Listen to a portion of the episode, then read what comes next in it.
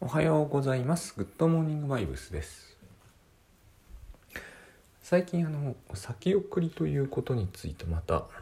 昔これが僕のメインテーマだったんですけど、えー考えるようになって、えー私たちはどうして先送りするんだろうと思ったんですよ。まあ先送りしたくなることっていうのは結構あってタスクシュートなんかでは脱線と呼んだりしてですね、えー何かやるべきことを本線だとするならばまあ原稿を書こうと思った途端にツイッターを見に行くみたいなのが脱線。もっと甚だしいのもありますが、まあ、そういうことですね。よくあるやつです。で、えー原稿は明日書くことにしようっていう時にやるのが先送り。で、えー最近あの「グッドバイブス安心力で生きる」という KDP から新しい本を出しましてこれ読んでる時に先送りというのはですね、えーあっさり結論が出たんですよ。グッドバイブスじゃなくなる時に、えー先送るんです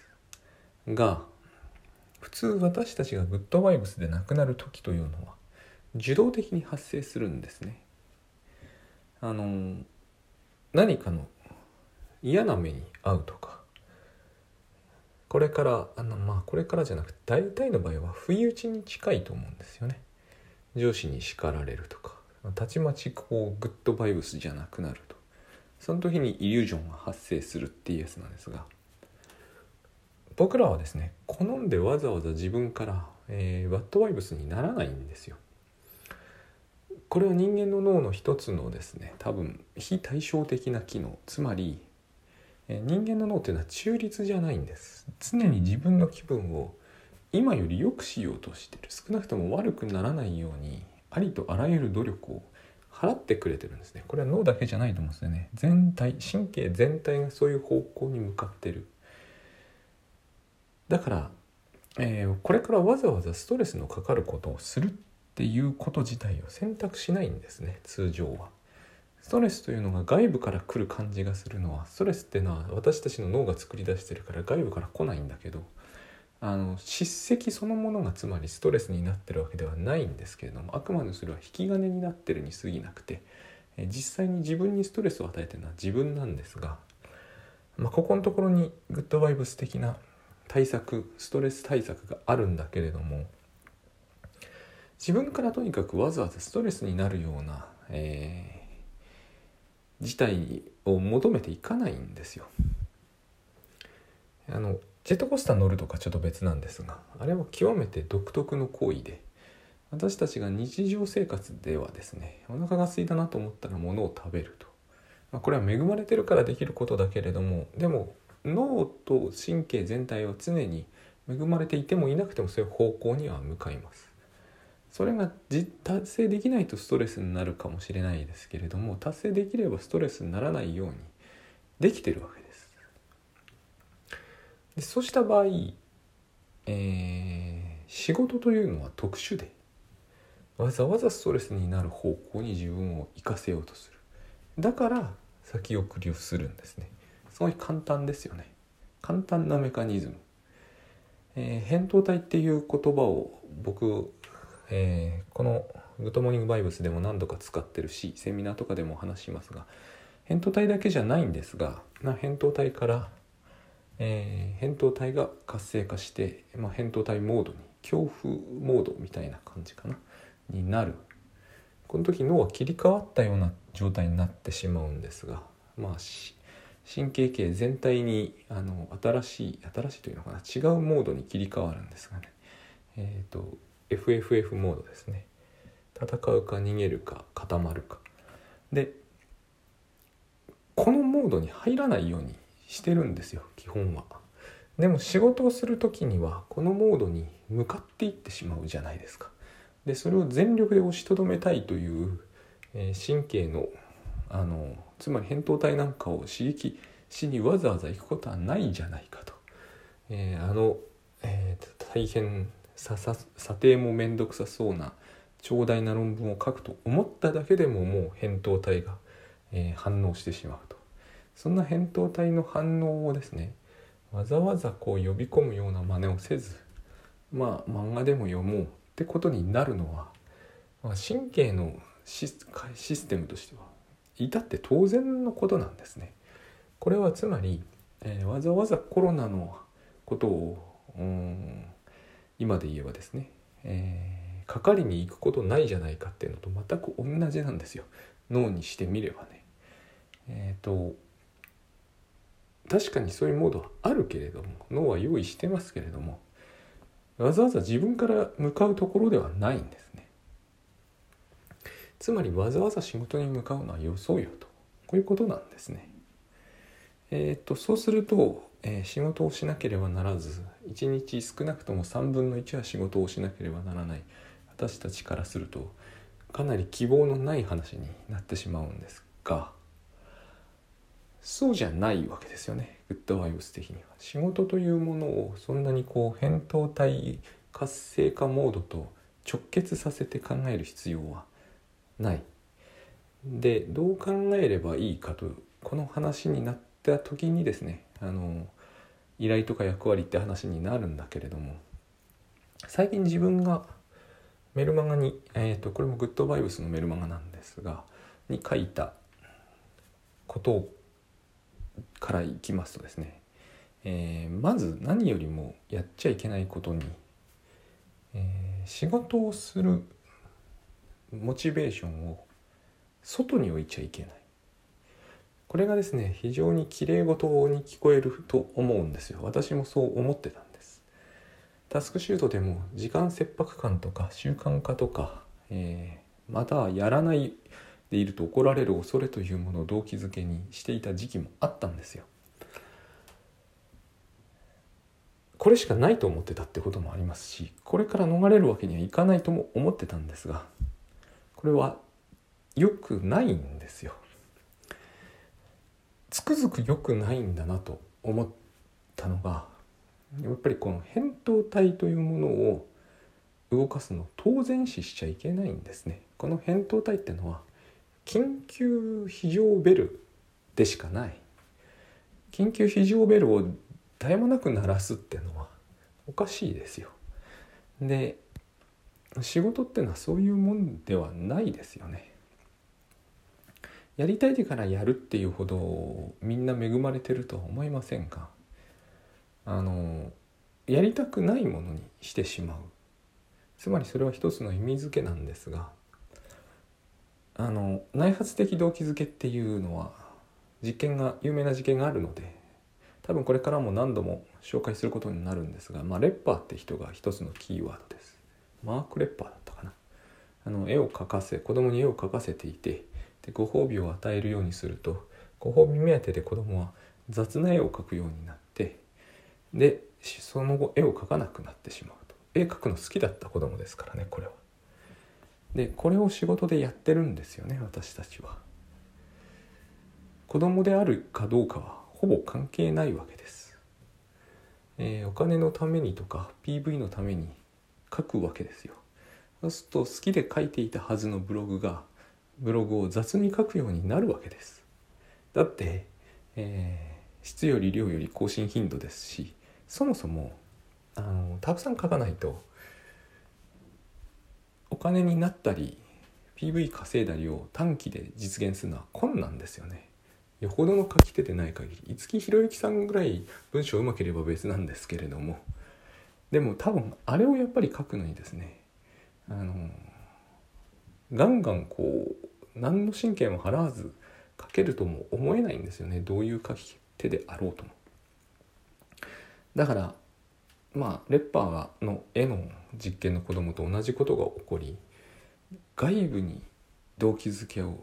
持ってってしまうと何が起こるかというとですね扁桃体モードになっちゃうんですね。なぜならば外部にあるからです、え PV にせよ PV に派生するお金にせよだから仕事もそうなんですけど給料ということにすればですねえー、っとその仕事をする喜びは例えばまあ端的に言ってお金がもらえるからになるわけです。でお金というものは私たちがその生活をするためのこう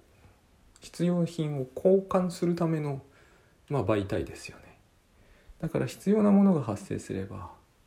お金を持ってれば、えー、それが手に入ると。さっきお腹が空いたら物を食べればいいと言いましたけどそれができるために、えー、今の世の中では少なくともお金がなきゃどうにもならない。でそのお金がなければどうにもならないということになってそして仕事というものがお金を手に入れる手段であるならばですね、えー、これをしなければ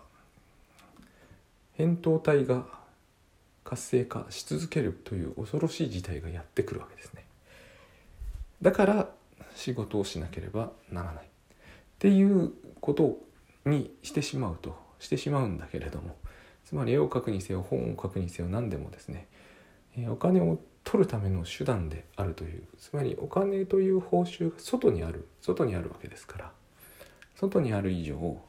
えー、書き続けなければならないという事態になる。好きで書いているという状態であれば別に書かなくてもいいわけですよ。絵を描くのが好きな子供たちは好きで描いてたんだから別に書かなくてもいいわけです。でも報酬のため報酬との交換罪ということになればですね生産し続けるしかないわけですね。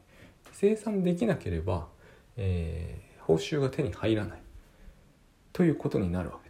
です。だから生産イコール報酬じゃないですよね生産と報酬を交換するところで初めて、えーと、報酬というものを自分の手に入れることができる絵を描くのが好きだという好きというこ好きなことをするというのが報酬であればですね書いた端から報酬が得られるんでこうタイムラグないんですよねそこには。だけれども絵が、えー、報酬資金銭という報酬に切り替わった場合にはタイムラグが発生し、えー、報酬を得るまで絵を描いてなきゃいけない。でそれを止めると今度は報酬が全く入らないという事態になるんですね。そうするとここに最初はこれ自体が不安なわけではないですけれどもここにですねえっ、ー、とそれまではありえなかった逆転が起こる絵を描けば必ず報酬が得られるという描いた端から報酬を得られるという場合と違ってあの描くのをやめたら報酬が得られないという思考が発生するんですよ。一見これは大した違いじゃないように思えるかもしれませんけれども書くことさえできればその書いた端からつまり好きなことをやりさえすれば漫画がそうじゃないですか。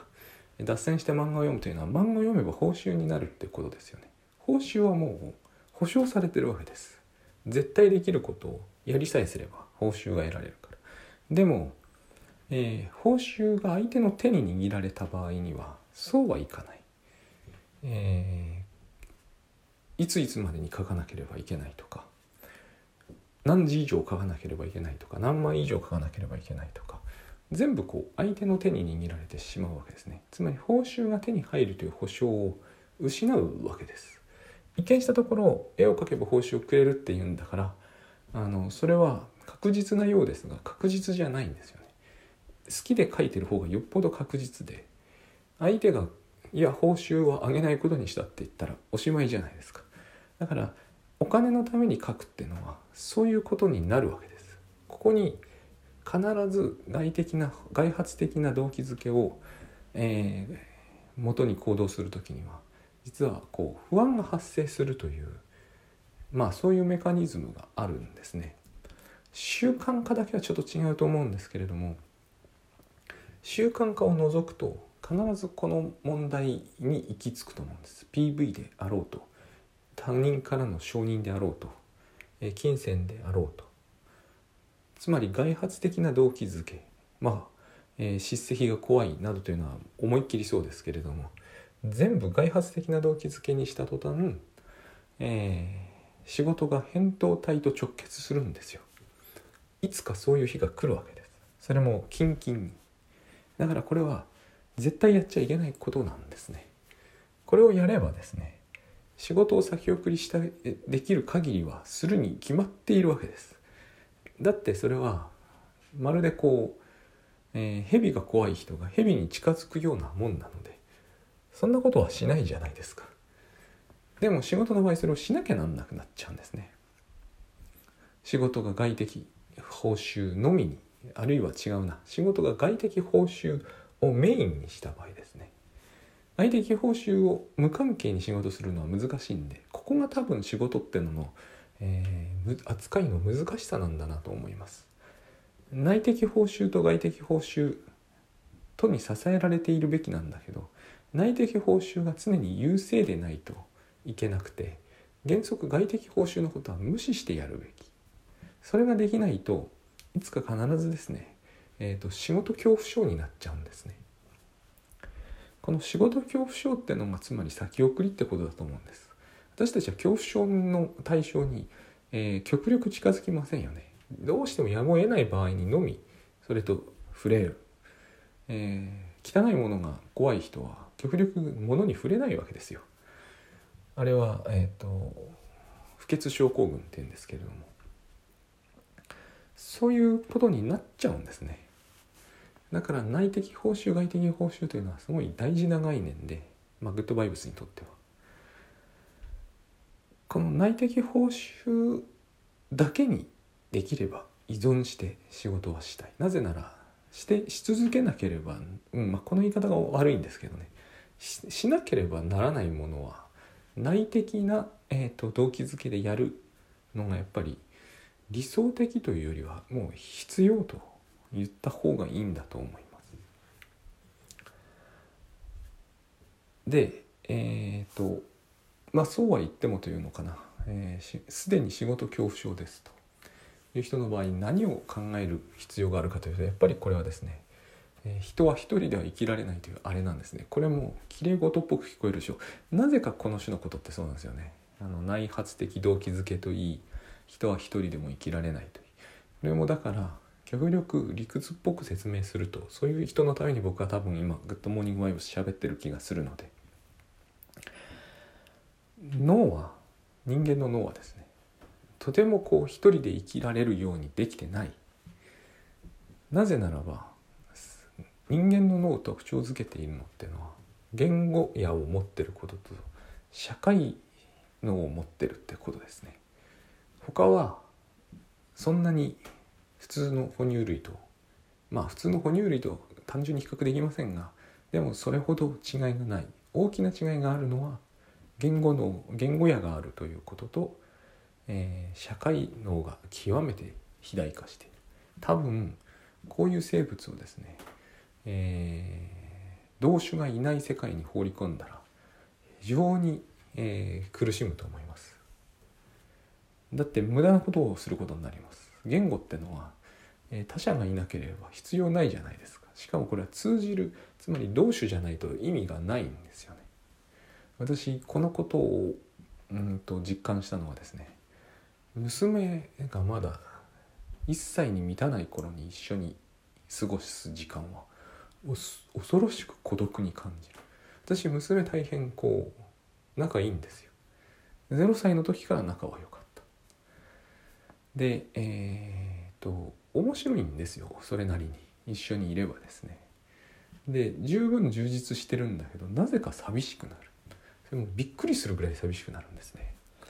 あの辺にえーと、幼児を虐待する心理っていうのは多分関係が少しあるなと思ったんですけどとにかくこう一緒にゴロゴロしたり遊んでいて楽しいんだけれども孤独感があなんかですね社会からすごく隔絶された空間に置いてけぼりにされた感じがある。つまりあれはですね言語を介在しない関係だから。あこれが非言語的世界っていうものなんだと思ったんです。人が一人じゃ生きていけないっていうのはいろんな意味があると思うんですが、まあ、そういうことなんですね。私たちはこう言語やを言語の社会の持て余してしまう。全体の中で多分脳全体の中でも少なくとも半分以上のエネルギーはここに費やされてる。だってこれ他の動物一切できないことをやってますから。それだけのことをやるにはですねあの頭の良し悪しは関係ないんですよ。言葉がもう喋れればそれは凄まじいことなんです。脳でそれをやるってのは。これのためにこう首痛めたり肩痛めたり腰痛めたりするほど脳重いんですけどね。重い上にこう位置もまあ一番上にあってちょっと不自然。まあ不自然という言い方は不自然ですけどねそれこそ。自然にできたものなんで。それにそういうふうにまあ作られてる。もう一つはですねやっぱりこう仕事によってこれはもうグッドバイブスまんまですが生かされているという面はもうどうにもならないと言っていいレベルですよね今の時代。だって身の回りにあるものは全部仕事によって作られたものですからあの一人でも生きていけるっていうような話ってよく聞くじゃないですか。その割に、えー、マスクがなくなったぐらいで大騒ぎじゃないですか。マスクは作ろうと思えば作れますよね。ただ作るにしても結局ゴム紐だってガーゼだって、えー、工場製品です。工業製品ですよね。そこら辺に落ちてはいない。そこら辺に落ちてるものを使うわけにいきませんからそもそもこのウイルスを人為的に完全に管理下に置こうという発想それ自体がですね全然野生的じゃないですよねつまり私たちは野生で生きているっていうことは全くなくてものすごく人工的な社会の中でしか基本は生きないと思うんですよ。マスクないだけでもう大騒ぎだしえっ、ー、とアルコール消毒も今なくなってるじゃないですか。これほどまでにやっぱり私たちは仕事によって生きているわけでもう水を飲むにせようがいするにせよコップ使いますよね。そもそも水が出てくる。完全にこの辺が、えー、人の仕事で生きていることに間違いはないと思うんですよね。きれい事とかではなくて。つまり、えー、依頼する側の立場というものに共感できれば基本的にはあの、私たちの動機づけというのは完全に外的な報酬に依存することはなくなると思うんです。何らかの意味で自分の仕事というのは他人が求めているものでありその求めている人の、えー、心理状態と一致できればいいわけですね、まあ、これを僕は一致と呼ぶと思うんですが究極的にはね。だからその依頼者と心情を一致させるっていうのが内発的な動機づけになれば多分、えー、この動機づけを発動するからといって扁桃体モードが活性化することは